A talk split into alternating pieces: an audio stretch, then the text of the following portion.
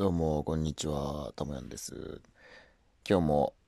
ちょこっとお話ししてきますので、よろしくお願いします。お時間あったら聞いてください。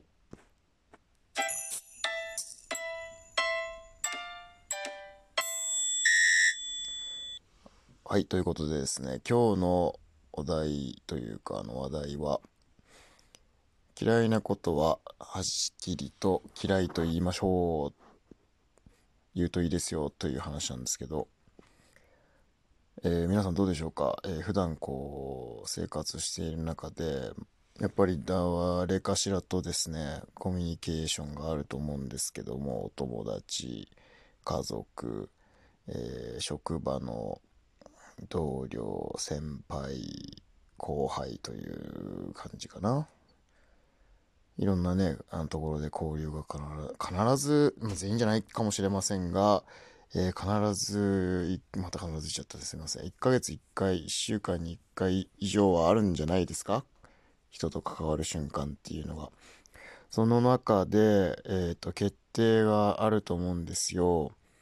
好きなことなのか、できるのかできないのか、嫌なのか、嫌いなのかとか。でそういう時にはっきりとまあ仕事振られるなりなんか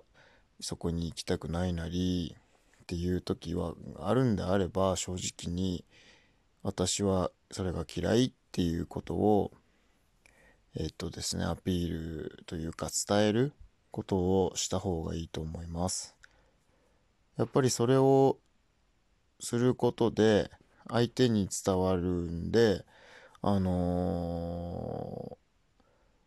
悪いことはその後どうなんだろうなる可能性が低いと思いますよ。私は。またその相手にあこの人あこれ嫌なんだとかあじゃあ違うやつ考えようかとかじゃこっちはどうみたいなそういう話にまた変わると思うのでそれをねこう嫌だなっていう気持ちがどっか引っかかってる気持ちがある状態でそのままイエスとか言ってしまってことが進むと後々ねそのことがこう尾を引いてより嫌な気分が大きくなっちゃったりとか面倒なことになることもあると思いますので、うん、はっきり物事をねこう言った方が人間関係はえーとそんなにストレスがかからず生きていけると僕の経験ではですね思ってます。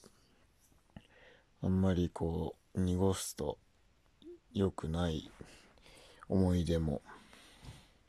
あるでやっぱそのね八方美人だったのよね昔。結構中学校ぐらい高校ぐらいまでかな。やっぱ誰にでもなんかやっぱね嫌われたくないっていう感情があるのよ。絶対。特にさ思春期の時なんて。ガキの時とかもさ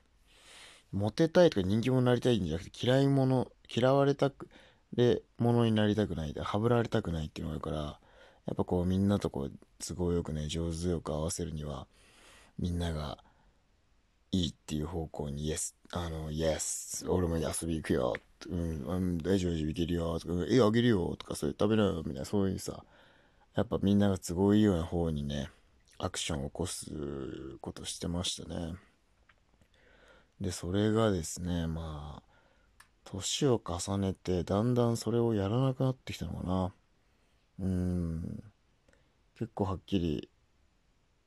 行く行かないとかそういうあ俺はいいやみたいなそういう話になってくるようになった。とかなってくるんじゃなくて自分でそういうね風に選択するようになったんで。すごいその後からねどんどん大学社会人になってからとあの気持ちよくスムーズに人間円滑にですねこうコミュニケーションを取れて、えー人間関係ですねこう維持できてると思っております。うんその方がね心がねこう疲れなくて済みます本当にと思うのでぜひもしあのはっきり言えていないなっていう自覚があったりとかもうちょっと言いたいなっていう方は最初はねやっぱ慣れるまで難しいと思うので大げさにやってみるといいと思います。何でも僕はそういつも思ってるんですけど。あのスポーツに関してとかもそうだしそういうねなんか行動とかを変える時は結構大げさにやってそこから徐々にこう自分のあのやりやすいレベルにフィットさせていくっていう感じなんですけどという形で、えー、今日は嫌なものは嫌とはっきり言うことをお勧めする話でした。では今日は失礼します。さよなら。またね。